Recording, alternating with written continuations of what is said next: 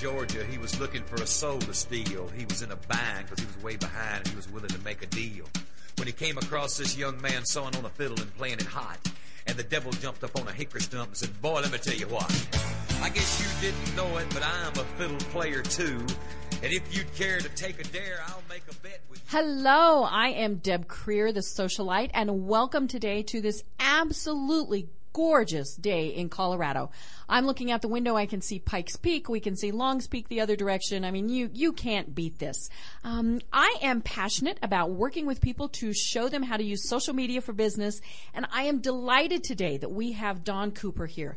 Um, for those of you who uh, were watching and, and listening and hoping for Lori Ruff and Mike O'Neill, they were unfortunately delayed in Minneapolis. So we'll have them on some other time to talk all things LinkedIn.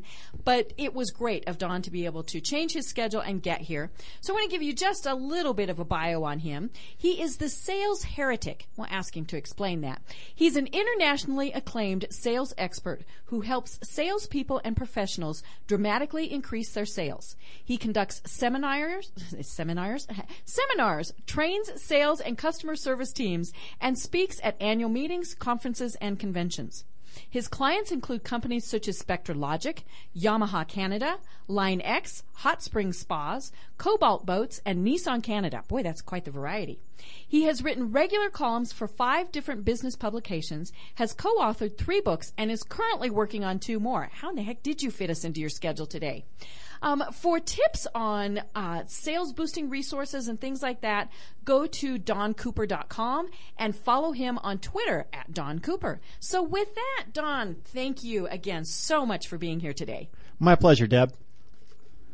Well, you know, we're just going to kind of jump into this because, um, you know, as I mentioned, you were our last minute fill in. So I did some research on you, discovered that you use Twitter a lot. And one of the things that I noticed was that you have 33,000 active followers that you're connected with on Twitter. I was looking at your Twitter feed this morning just to kind of get an idea about what you post on, and I read lots and lots and lots of tweets, and then I realized they were all within like an hour. So tell us from your perspective why you think Twitter is a great marketing tool. Well, Twitter is a terrific tool because it enables you to reach a really broad audience with your message, whatever your message happens to be. Whatever it is you do, whatever it is you sell, you are an expert at something. And Twitter is a way that you can share that expertise with all kinds of people. And the power of Twitter is that the people you share your expertise with can turn around and share it with a lot of others. Mm-hmm. That's how something goes viral. Right. So if you tweet something particularly insightful, particularly helpful, particularly funny, that can get retweeted all over the web. Perfect. Now, you train people to be better sales professionals. And, and as I mentioned, you're the sales heretic. Why are you the heretic? What, talk to me about that.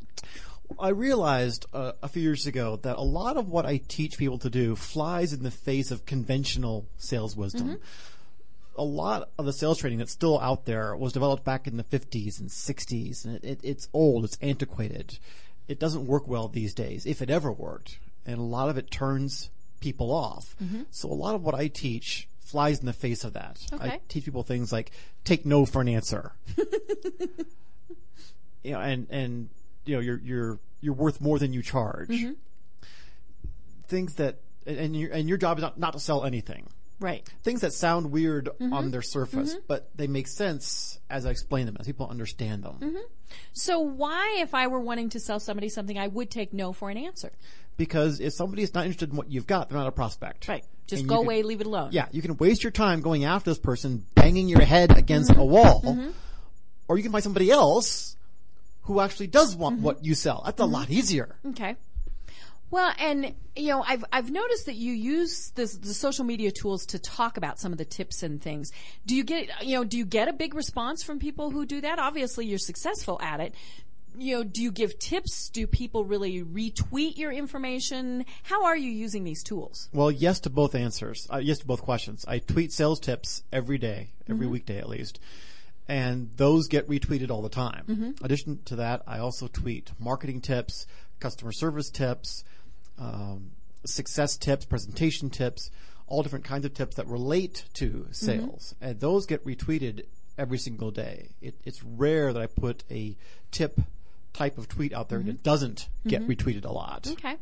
You know, one of the things that I notice with, unfortunately, too many people is they don't think that they're in sales and they really are. Exactly. How do you deal with people like that?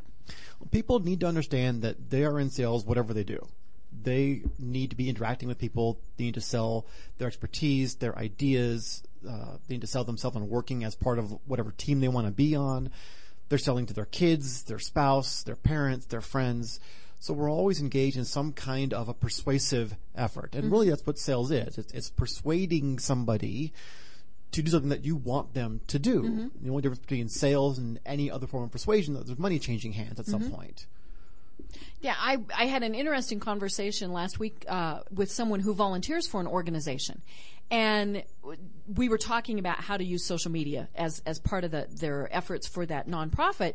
And this person told me, he said, you know, uh, it's a waste of time. We've, it's never worked. And I said, what do you mean it's never worked? Because to me, they have a pretty successful Facebook page.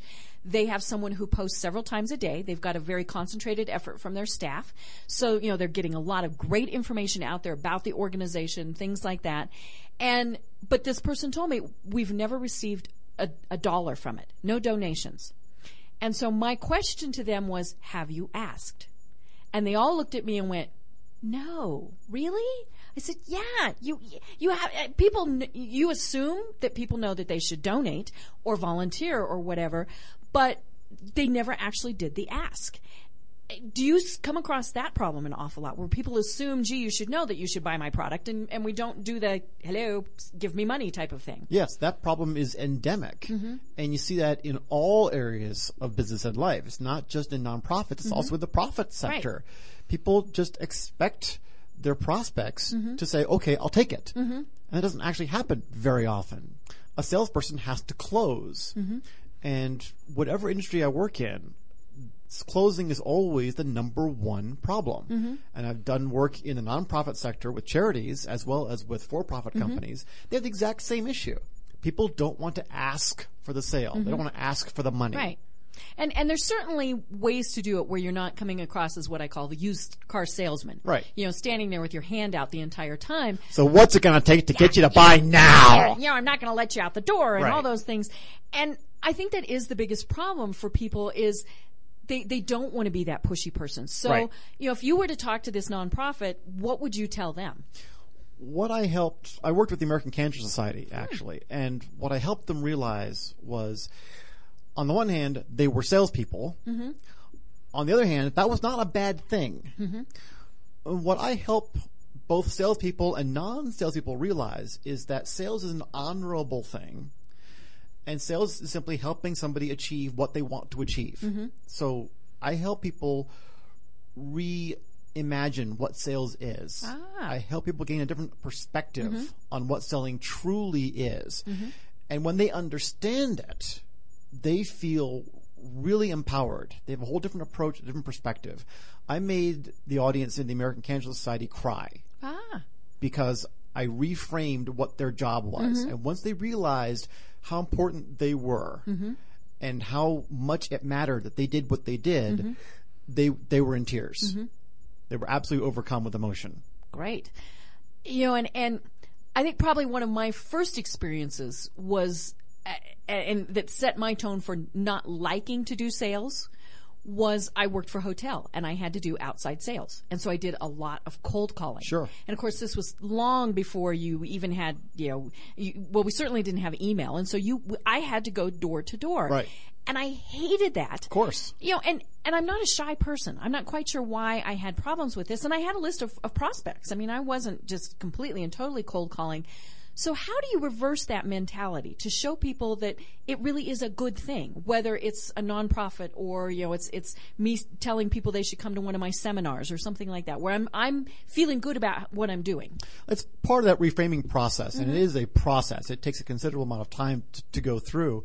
It starts with understanding that sales is not what you think it is. Mm-hmm. Most of us, when we think about sales, all kinds of negative imagery comes to mind. We think of the used car Mm-hmm. salesman, that Herb Tarlek character mm-hmm. from WKRP in Cincinnati. we think of words like obnoxious and annoying and underhanded and mm-hmm. sleazy. We don't want to be any of those things. Mm-hmm. Right.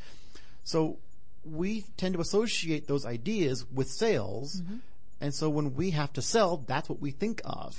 And because we don't want to be perceived that way, we don't do it.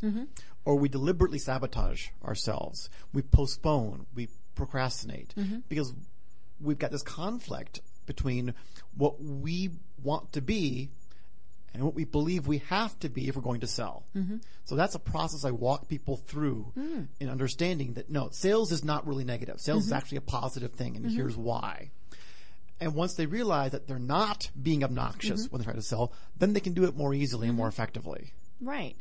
Well, and you know, we talked about the fact that you give seminars and presentations. Do you work with people one on one? Absolutely. Okay. I do individual coaching as well. Okay. And you know, so would somebody just go to your website to find that out? Yeah. Okay. doncooper.com. Cool. Great. you know, and, and there's obviously a lot of tips there too. I was looking through your blog this morning and finally realized, oh, I'm going to run out of time because I was just, you know, reading post after post. So now I have to make sure I subscribe. Thank you. But y- what I really liked about it was a lot of what you talked about was tongue in cheek. You know, it, it was, it was done in a humorous way, which is is probably good because people do have negative perceptions about sales. Uh, you know, you had talked. Uh, one of the ones that I read today that I enjoyed was, uh, you know, please don't give me, please don't uh, ask me for a Ask me for a discount. discount, yes. Yeah. Explain that to to the people. I, I like to be humorous. I'm, I'm a, a humorous guy and, and people learn better when they're having fun and they're laughing. So I try to take that approach with, with, uh, with my work. And I saw this, uh, person with a sign that said, you know, you know, discounts available, just ask. Mm-hmm. And I thought, how crazy is this? This person is, is basically giving away their margin. They're offering to give mm-hmm. away their profits. And so I wrote this post called Please Ask Me for a Discount. And noting that this is not an uncommon situation, that mm-hmm. people will often give away their margin. And the reason is fear or guilt or shame. I have a whole, pro- my most popular presentation actually is called The Myth of Price. Hmm. Why you should charge more mm-hmm. and how to do it. Ah, and I get into the psychological issues behind what causes salespeople, business owners, and professionals mm-hmm. to cut their price mm-hmm. and why they don't need to do it. you know, one of the things that I have found, especially as a woman, is we want to please people. Absolutely. And and you know, so I might tell somebody, okay, it will cost you five thousand dollars if I do X for you, and they say, well, that's not our budget. And rather than saying, okay, we're going to change what we give to you, you know, we're going to, so maybe it was a twenty-page website, now it's going to be a ten-page website. We just, oh, okay, well, we want to make you happy, so I'm going to discount Right. And I think the the problem is people then expect that to happen. Absolutely. So how do I deal with the people when I tell them I'm not going to give you a discount? Again, that's part of a process that I lead people through. I know we have There- 20 seconds. Yeah, there aren't, there aren't really short answers to these things. Part of it is understanding the value that you bring to the table. Mm-hmm. Part of it is understanding that the fears that we as salespeople deal with, mm-hmm. what causes us to offer discounts, mm-hmm. and at the same time understanding what's going on in the mind of the prospect, what's really important to them. Um, the, the process that I lead people through helps them to understand both what's going on in their own head and what's going on in their prospect's head because you mm-hmm. need to understand both mm-hmm. in order to effectively sell at a good margin. Okay. Well, and you know, I, I I give presentations on social media, and it's funny. I about oh once every couple of weeks, I have somebody that asks me to speak for free. Sure, Now there are times where I will do that. absolutely. you know, if it's a nonprofit, if it's you know, there's uh, several groups that I work with who they don't they don't even have a membership base, but they're working with people who are unemployed. Right. So I'm more than happy to go and talk to them about LinkedIn and you know and and all of those various things, but you know, the, I will have the one or two a month that say, well, you know, we don't pay our speakers, and I know that they do. And then they say, and you should be honored that we asked you. So I came up with this little analogy, and I I blogged about it, like you blog, and and and I said, you know, I am honored because Right. there are so many people who do what I do. Sure. Of course, I like to think I'm the best, but you know, there are so many people who do it, and and so I am honored that they selected me. But I tell them, you know, say you're going to go get gas the gas station, and there's two gas stations right across from each other. You fill up at one. Are you going to go in and tell the person, well, I'm not going to pay you because you should be honored I chose you rather than the guy across the street? Exactly. most of the time they get it. sometimes they just say no, No. no. And, and and what really annoys me are when they when they charge for their programs, and so they're using my name to charge. Right. And I tell them, I'm sorry, that's not acceptable. Now, there's you know certainly ways around it. You know, I've I've told like chamber groups, maybe you don't pay your speakers. That's fine. If that's universal, then I'm cool with that. But what about a free membership or discounts on their lunches or something? And I think that's maybe where people get caught up in the fact that you know I'm, I am selling myself is or my knowledge maybe Your it's knowledge the better way time, to do that. absolutely. You know?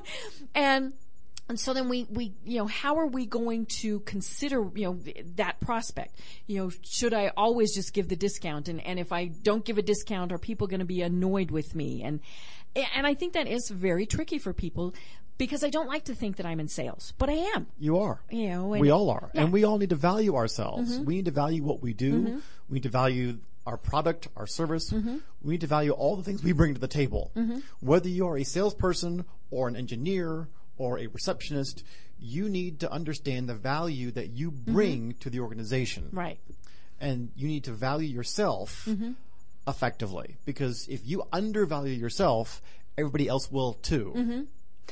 I worked in an agency one time and and um, learned one of these. Uh, it, it was it was an agency where I learned a great deal. I was there a couple of years, and one of the things that the uh, president of the organization told me is charge what the market will bear. Right. Which I didn't quite understand that at the time, but then I did later when I was uh, you know really thinking about it, and and in essence it was you know you can have different prices when I would talk to, say, doctors and lawyers who routinely charge hundreds of dollars an hour, if I said what I was doing was $25 an hour, they wouldn't see a value to it. No. But if I was talking to a nonprofit, then it was okay to say, you know, a much less price. And, and that's one of the things I think people get stuck on too, is they want to have a fixed price, which, you know, that's okay. You might have. Yeah, That's yeah. appropriate for some Mhm, industries. yeah. But in other things, sure, I'm flexible with, with pricing. So with that, we're going to go ahead and, and take a quick break. We'll be back in, in just a couple minutes and we'll talk more to the sales heretic, Don Cooper. listening to Mile High Radio. MileHighRadio.com on the World Wide Web for your listening pleasure.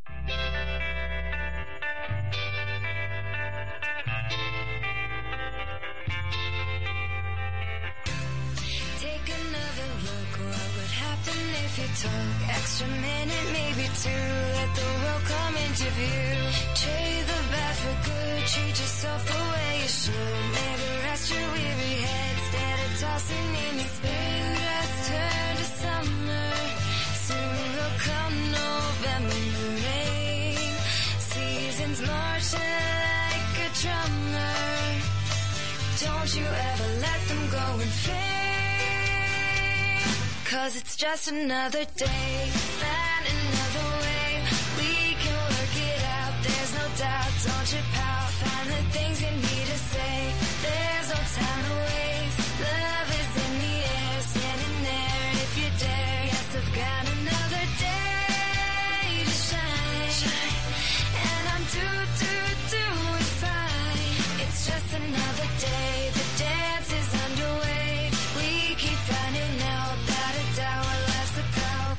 Just another day.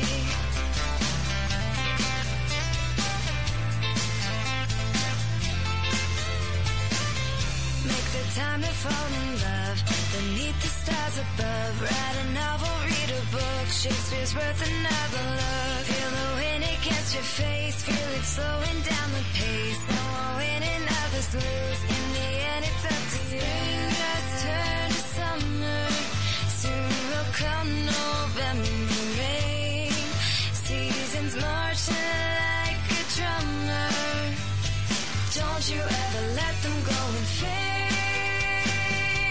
Cause it's just another day.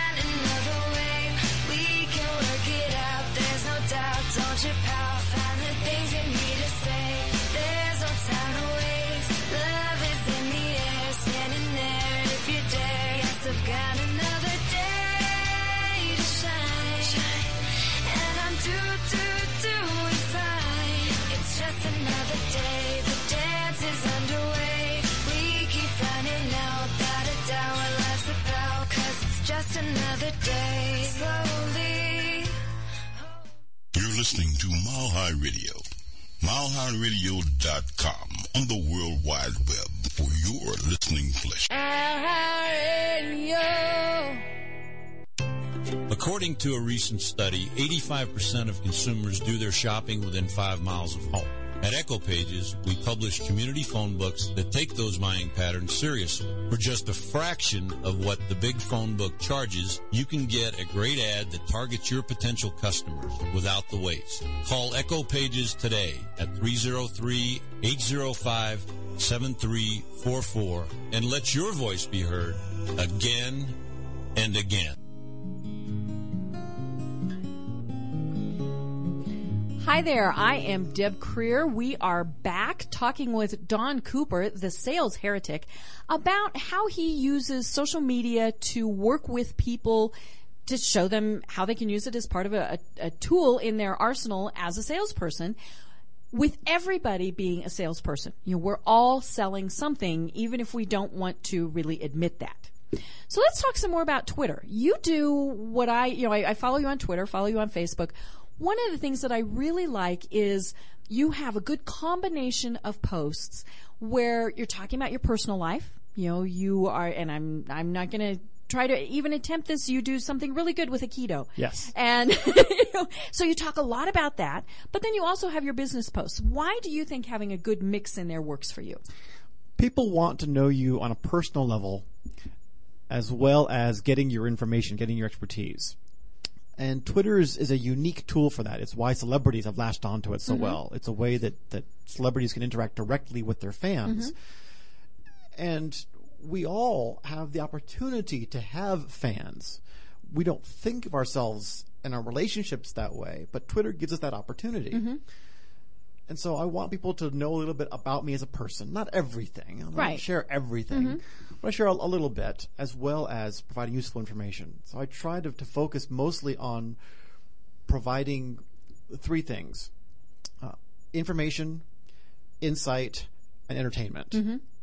I, th- I think a, a good tweet does at least one of those things. Either it's informational, uh, entertaining, or, or inspirational. And I'd sprinkle that in with a little bit about myself. Uh, so if I'm going to an Aikido seminar, I might mention that. Or if I had a really great Aikido training session, which it's a Japanese martial art. Mm-hmm. And I've been studying that for about, for about five years now. Nice. I'll be testing for my black belt at the end of the year. Very cool. I'm real excited. Mm-hmm. That's just a little bit of my personality. And that also comes through in some of my tweets. It comes through in some of the questions that I ask, some of the jokes that I, that I make. Mm-hmm.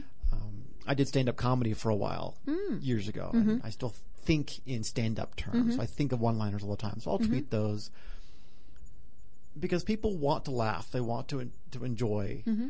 And I want people to have that connection with me, to feel that they know me, mm-hmm. even if it's only through Twitter. Mm-hmm. How many tweets on average per day do you think you send?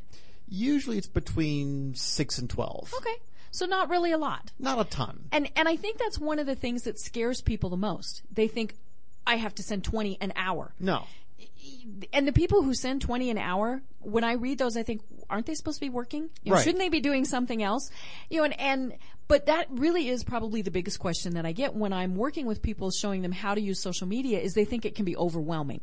You know, they're going to have to post everything that they're doing, Right. whether it's, you know, they're having their peanut butter and jelly sandwich or, you know, the great sales seminar that they went to or something like that. And it's more about being very strategic. It is. So I've talked to people who actually have what they call an editorial calendar. They know on Monday they're going to post about something. On Tuesday they're going to post. You know, do you do that, or is Yes. it just more? F- oh, okay. Yes. I, I, I tweet every day. I try to tweet uh, six or seven things. Great. I try, I try to tweet a sales tip. Mm-hmm. I tweet some other tip, which might be presentation skills, trade shows, success, whatever. I try to tweet a quote to, uh, of some type. I try to tweet something humorous. I try to tweet some random original thought or question. Uh, I try to tweet whatever, whatever my latest blog post was. And I tweet a holiday Ah, because I did. Uh, I wrote an article about publicity and PR, and one of the ideas that I shared was to hook your press release to some kind of a holiday. Every day there's holidays. Every day is Right. something day. today is National Bologna Day. Is it? See, I got one on you. among other things. I forget the one that I, I tweeted this morning. It's something or other month. Uh, but but every single day is something day. Mm-hmm. Uh, I remember Friday was uh, Reptile Appreciation Day. Oh, So there's everything from Christmas and Hanukkah Mm-hmm. and, and New Year's and Easter to wear a plunger on your head day. Mm-hmm. So there's a holiday for every day of the week, Mm-hmm. every week of the month, every month of the year. So I tweet one of those each day just Mm-hmm. for the help because no one else is doing it. So it's something unique that Right. I do. And in fact, I went for about a week where I didn't do any tweets because I was just crazy busy tr- with travel. Mm-hmm. And I actually had some people tweet me and say, "Hey, we're missing your, Mm-hmm. your daily holidays." yeah. I've I've had that happen too, where you know people know that I post often enough that if I go for a couple of days and I don't, people contact and and it's funny. It's not my in real world friends that follow me on Facebook or Twitter or wherever. It's people that I only know online. Right. They'll contact me and say, "Are you all right? Is everything okay?" Absolutely, yeah. Which is very sweet, you know. And and but in in addition to being sweet, it also shows me that they're looking for that information. Yes. And and so they miss when I'm not posting, you know, a tip about social media or whatever. It's one of the coolest things about social media is Mm-hmm. that it gives us the opportunity to forge brand new relationships Mm-hmm. that we couldn't have before. I have people that are following me in I don't know how many countries Mm-hmm. around the world. I get retweets from people in Brazil and Mm-hmm. Portugal and Malaysia, uh, all over the place. I have people retweeting my tweets in other languages. Oh, now that's cool. Very cool. Mm-hmm. And I've actually made some real world world friendships based upon people that I met via Twitter. Mm-hmm. So that's also really cool. So yeah, we're establishing brand new relationships, Mm-hmm. and it's one of the great advantages of Twitter and LinkedIn and Mm-hmm. Facebook. Well, in a lot of ways, it levels the playing field. You know, we're not having to spend the million dollars to do a television commercial because we can have our Facebook page and we can have YouTube videos and, and all of those various things. So I would see where, as a sales tool, this is great because it is leveling the playing field. But do you find people get lost sometimes because they don't, you know, they, they either don't grasp that or they get too caught up in the minutia? Yes. Yeah, people do get lost. You Mm-hmm. need a strategy. People need to understand that social media is like any other marketing tool. Mm-hmm. It is part of your overall marketing plan. So it needs to fit into your overall marketing strategy and you need a specific strategy for it. Mm-hmm. So if you're going to focus on one of these social media platforms, whether mm-hmm. it be Facebook or YouTube or LinkedIn or Google Plus or mm-hmm. Twitter, you need to have a strategy for that. Mm-hmm. How are we going to use this tool? If you've got a large enough workforce that you can devote time to all of the platforms, great. If you're a solopreneur, you can't do everything. Right. So, what do you think makes the most sense for what fits you and fits your target market? Mm-hmm. So, what are you good at? What's easy for you? And where are your prospects most likely to find you? Mm-hmm. That's where you want to focus your time and effort. It's better to do one thing really well than do all the platforms poorly. Mm-hmm. Well, and, and we've mentioned that you do focus on Twitter. Right. Was there was it just that you liked that Twitter was 140 characters, or you know what what appealed to you most about Twitter? I started to get to Twitter when I realized the potential for it, and, and I have to give the credit to other speakers that were using Twitter in fairly new ways mm-hmm. back when Twitter was young. Mm-hmm. And I realized, okay, this is a, a cool way that I can get my word out, and, and it doesn't take a lot of time. Mm-hmm. And I figured out some strategies that I could use, so it, it's something that I can do pretty easily, and it became enjoyable. Mm-hmm. One of the things that I noticed when I was looking at your your tweets today was you really take the time to acknowledge people who mentioned you or retweeted you. Yes. Talk about that from just you know the be nice perspective, and also as as a great sales thing. Well, it's courtesy. And mm-hmm. courtesy is vital in sales. It's vital in any of your relationships. I never want to take anybody for granted, mm-hmm. whether it's my girlfriend or my family or one of my Twitter followers mm-hmm. who retweets me. If you are going to take the time to retweet something that I tweeted, then I believe I should thank you. Mm-hmm. You know, I appreciate that. I should show that appreciation. Mm-hmm. Now, I might go a couple of days between thanking people just because it takes time. I don't always have time every day to, to do that, but I make sure to catch up. So I might do a, a week or so worth of thank yous at, at one time in one batch. But I think it's important to to thank people directly. I also try to ask questions and follow up when people ask me a question. So uh, you want to have one-on-one communications with people, not just broadcast. Right. Twitter is a medium to interact. So I ask people questions. I comment on other people's tweets Mm-hmm. as I have time, and I respond to people that ask me questions. Mm-hmm. Now, what I don't respond to is when people are, are pitching me things on Twitter. I'll Mm. get tweets that have my name on it, and then try our new yeah, product. and at. it's a link to. yeah. I don't. You know, that's not a conversation. Mm-hmm. You know, that's blatant advertising. Great. Well, we're going to talk more about Twitter and how we use it kind of as a way to research people when we come back from the break.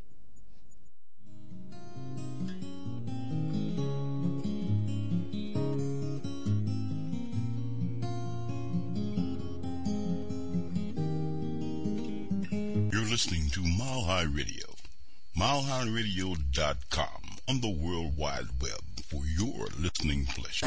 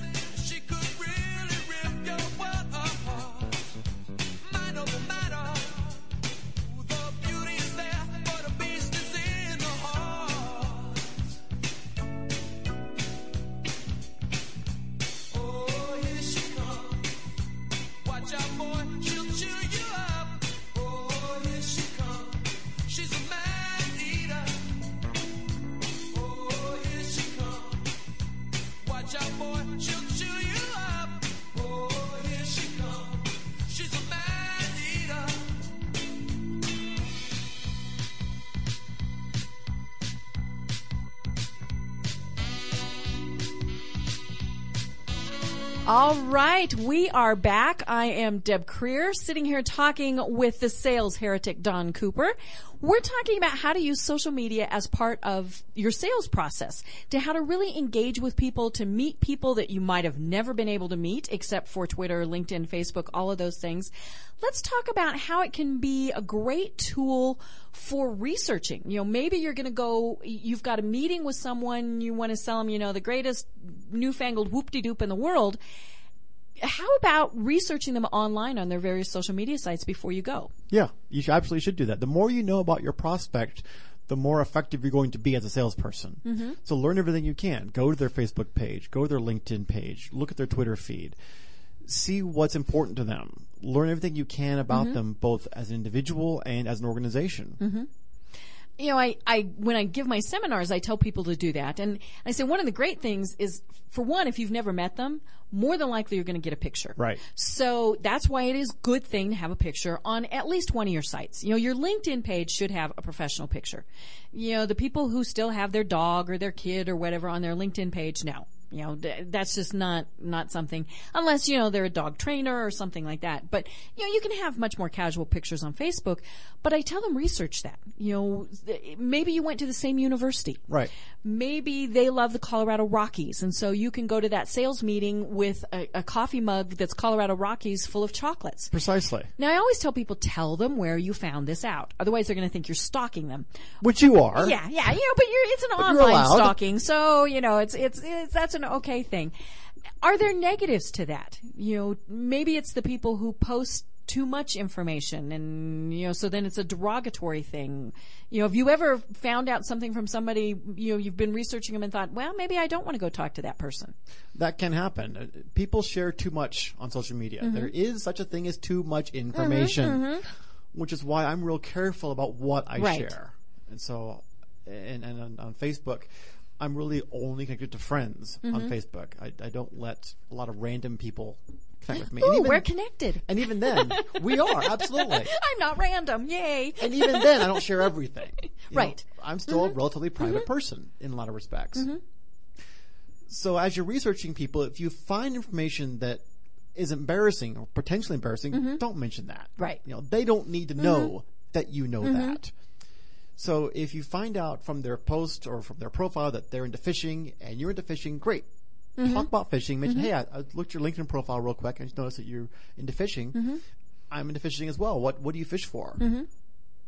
Well, I think probably the, the best thing is, you know, whether you found this out online or not, you, you have to be authentic about it. You can't say, gee, you know, I'm, I, I really love the Colorado Rockies and they're talking about, you know, the, the baseball team and you're talking about the mountains. Then it gets a little confusing. Right. Or Or, if you're- trying to fake it. Say, Yeah. yeah. did you see that game? What in the mm-hmm. fourth quarter and the Rockies had the ball and and, and, and somebody scored a goal. Right. exactly. Be authentic. Mm-hmm. And it's important to be authentic both online and offline. Mm-hmm. Well, and you know, it, really is funny when I catch people in, in doing things like that where they have tried to, to kind of fake it or something. But it, it's a great tool. You know, I went for a meeting one time with someone and, uh, this was, I, I looked at their LinkedIn profile and saw that he went to the University of Texas. Well, of course, I'm a University of Colorado person. And this was, you know, back when we still had the Big 12. And uh, we, you know, we're in the meeting. Now, he'd researched me too. Because he Okay. starts the meeting by saying, you know, I shouldn't really talk to y'all because you're from, from CU. And then we proceeded to dish on the University of Oklahoma. There you go. But you know, it, it did give us that connection. you know, and and so that's I think where people eh, they maybe it's still the negative stereotype about sales. They're not thinking how can we connect with people because that's really what it is. Is you want to make that connection. Sometimes you can sell them a product or service, sometimes you can't. You know, but you made that connection. Yes. And you know whether it was that you know you want to dish on the University of Oklahoma or you're, you you you fish or you know whatever it is, and and that little personal touch maybe will make them come back to you when they do need your product or your service. And I think that is really one of the, the keys to using social media is to get those little nuggets of information. But, you know, when you're posting, don't overpost. You know, Right. I post that I like Glee, the TV show. I post about my dogs and my cats.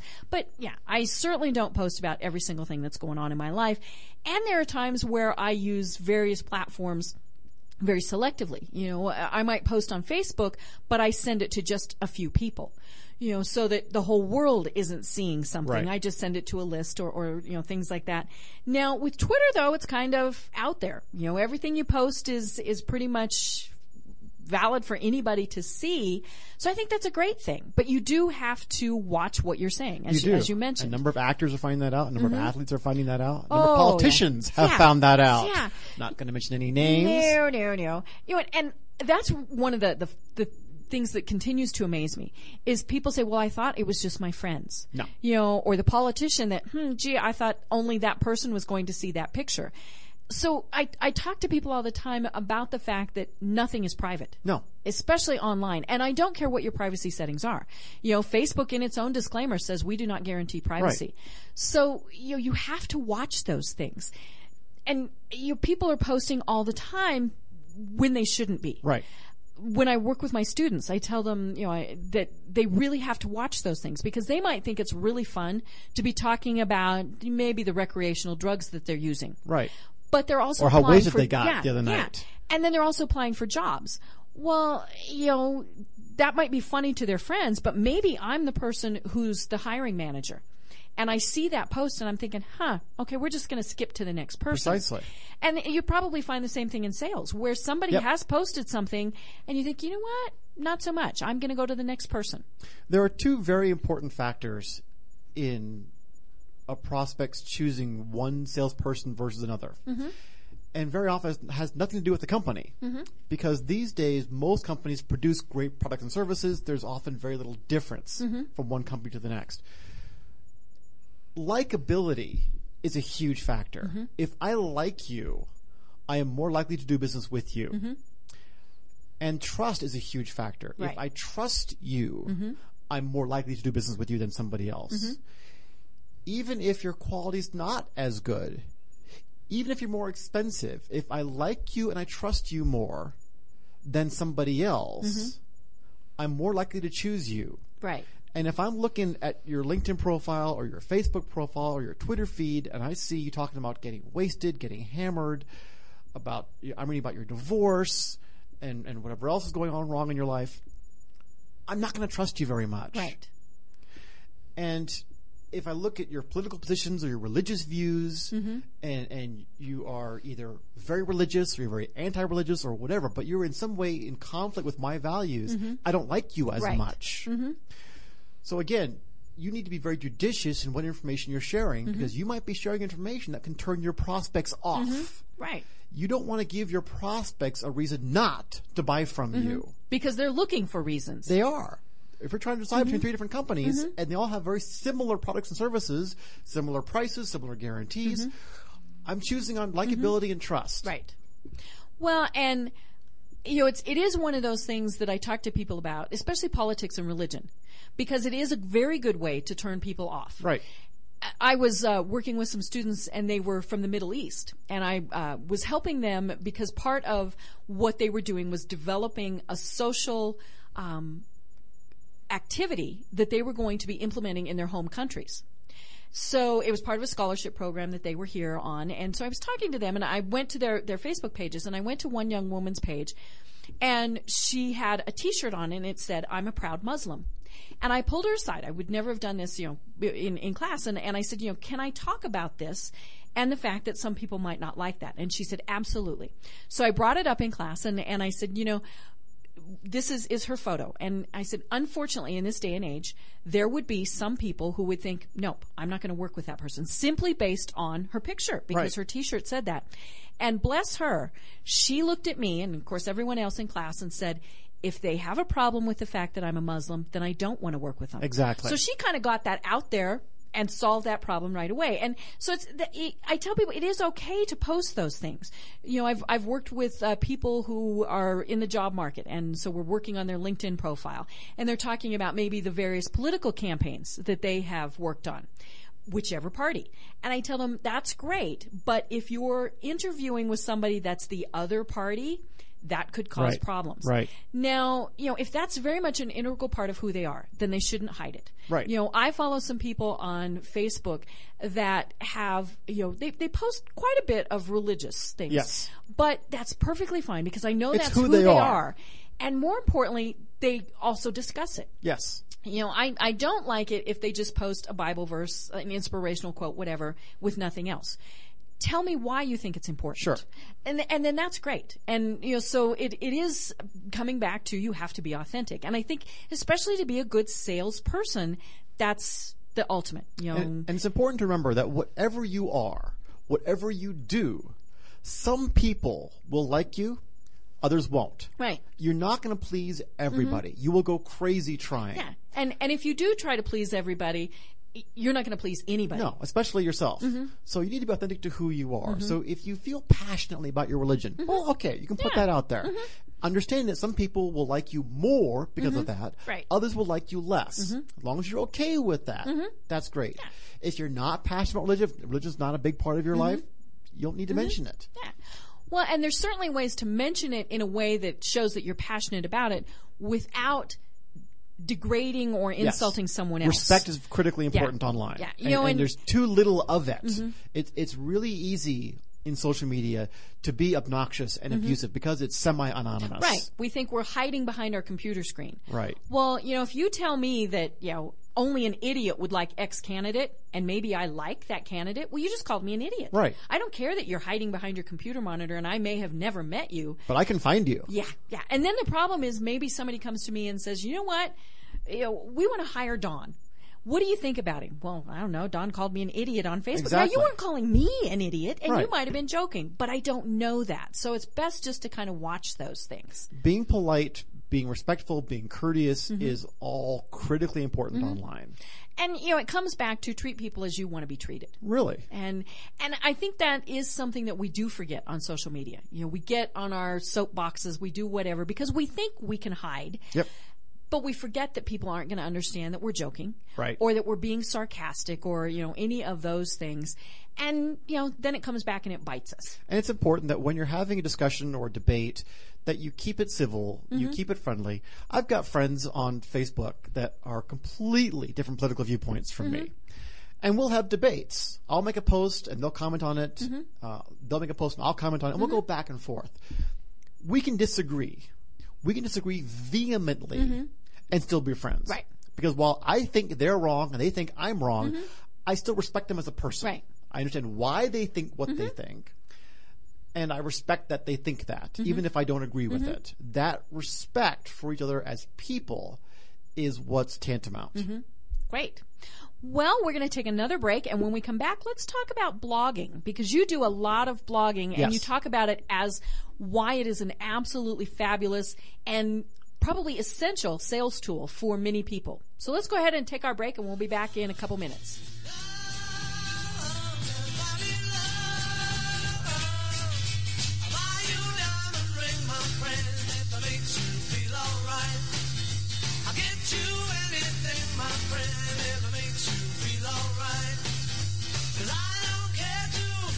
For money, money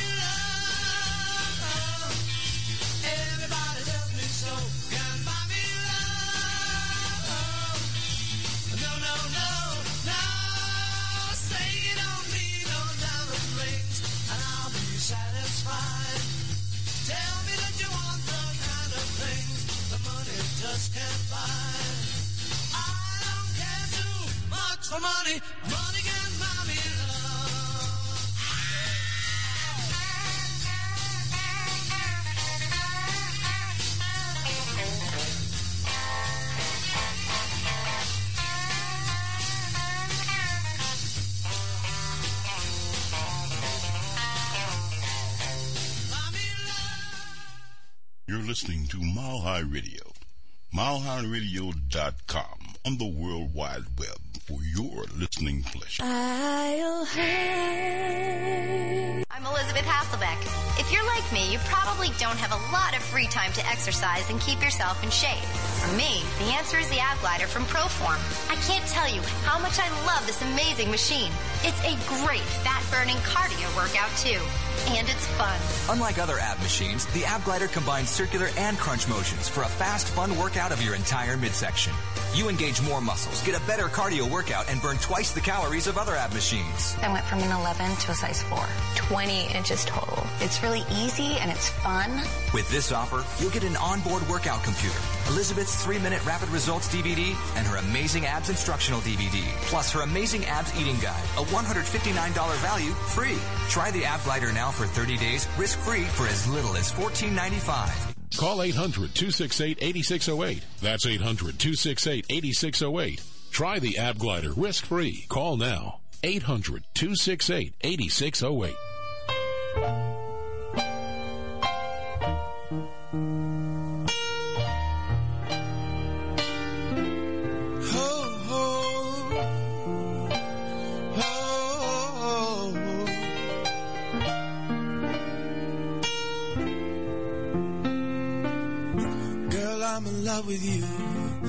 this ain't the honeymoon. We're as the infatuation fades.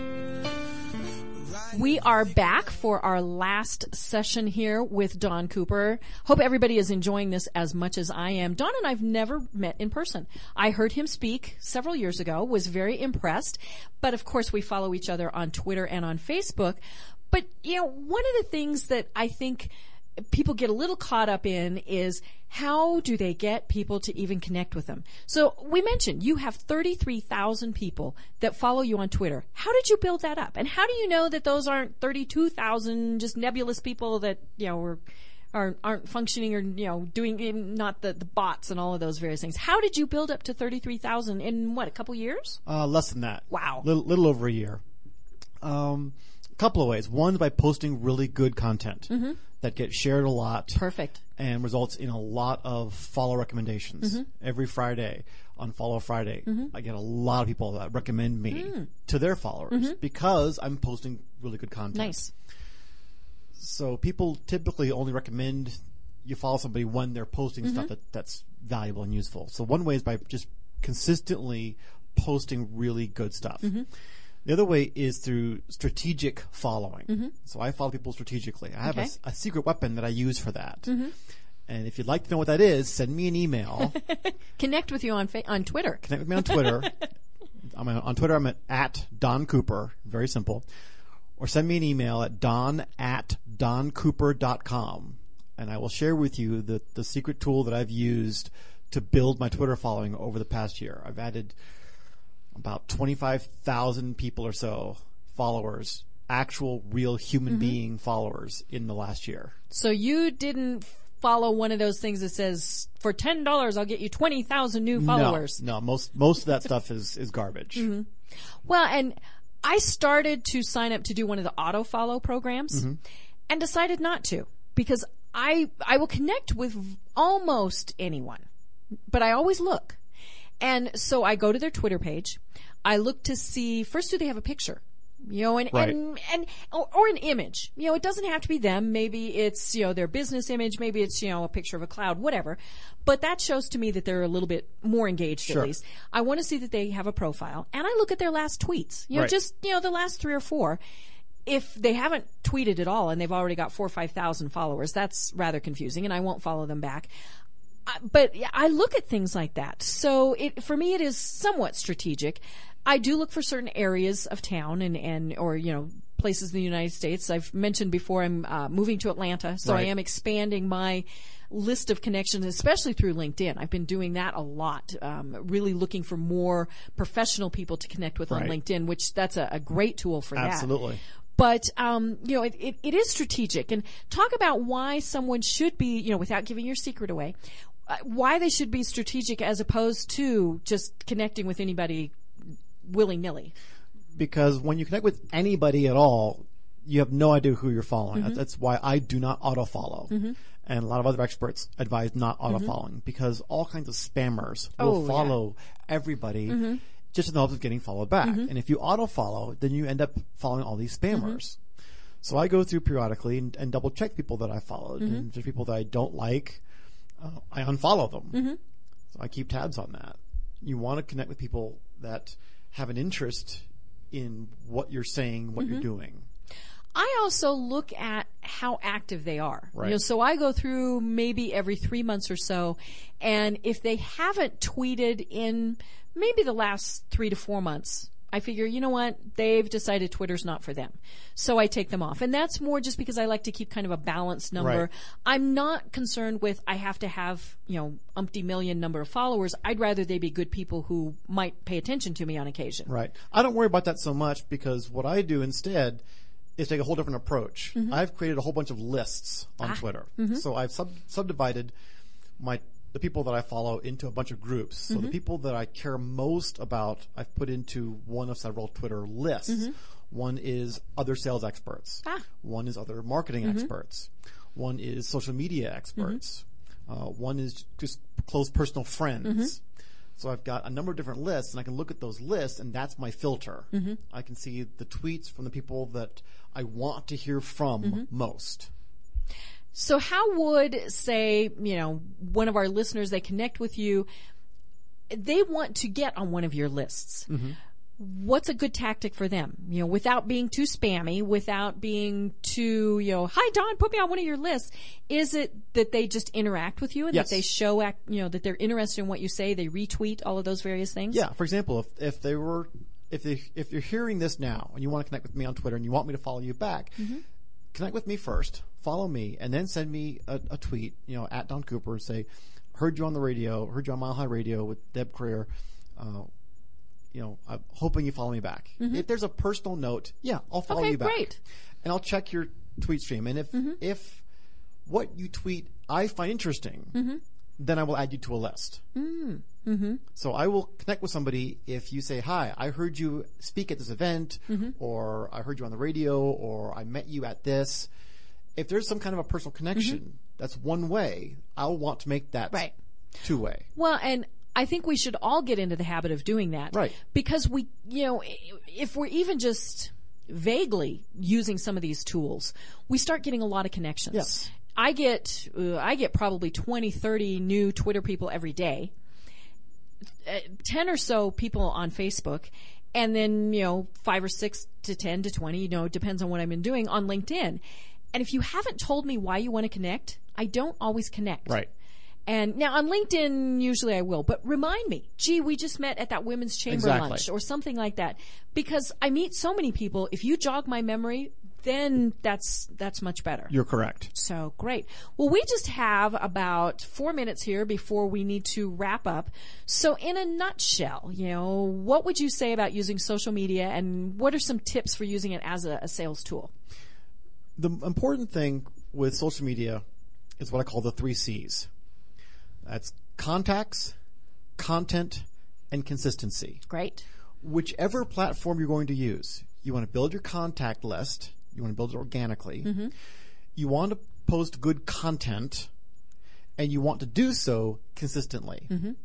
So figure out what your expertise is. What do you know that others would like to know, mm-hmm.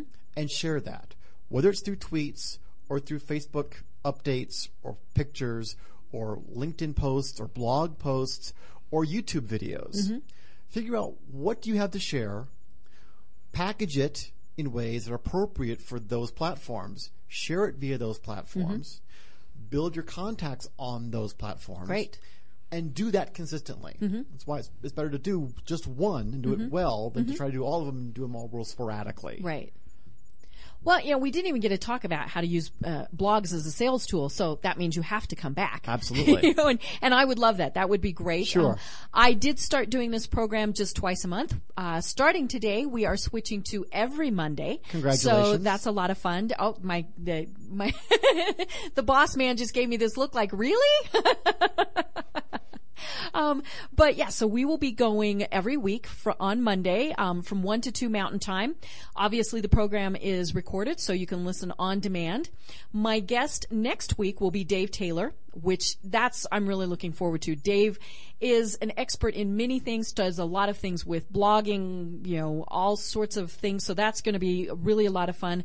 Then uh, the following week, I won't be here. I will have a guest host. For those of you who've listened before, I had uh, Lida Citroën on the program. She's going to be my guest host.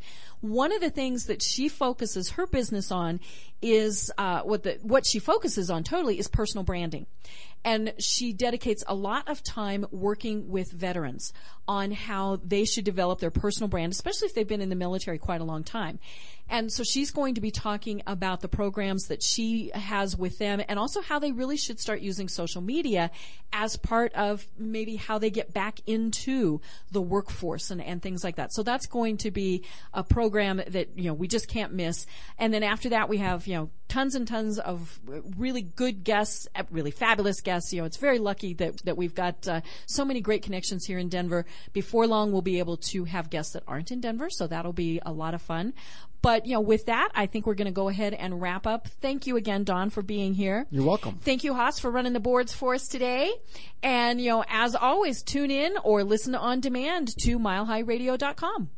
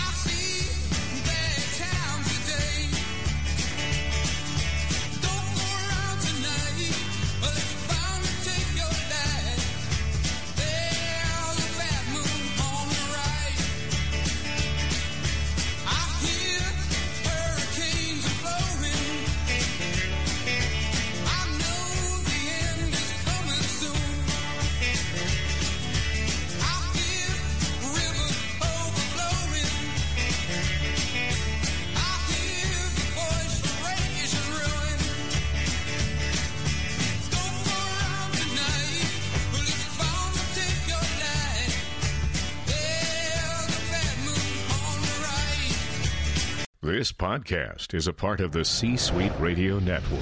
For more top business podcasts, visit c-suiteradio.com.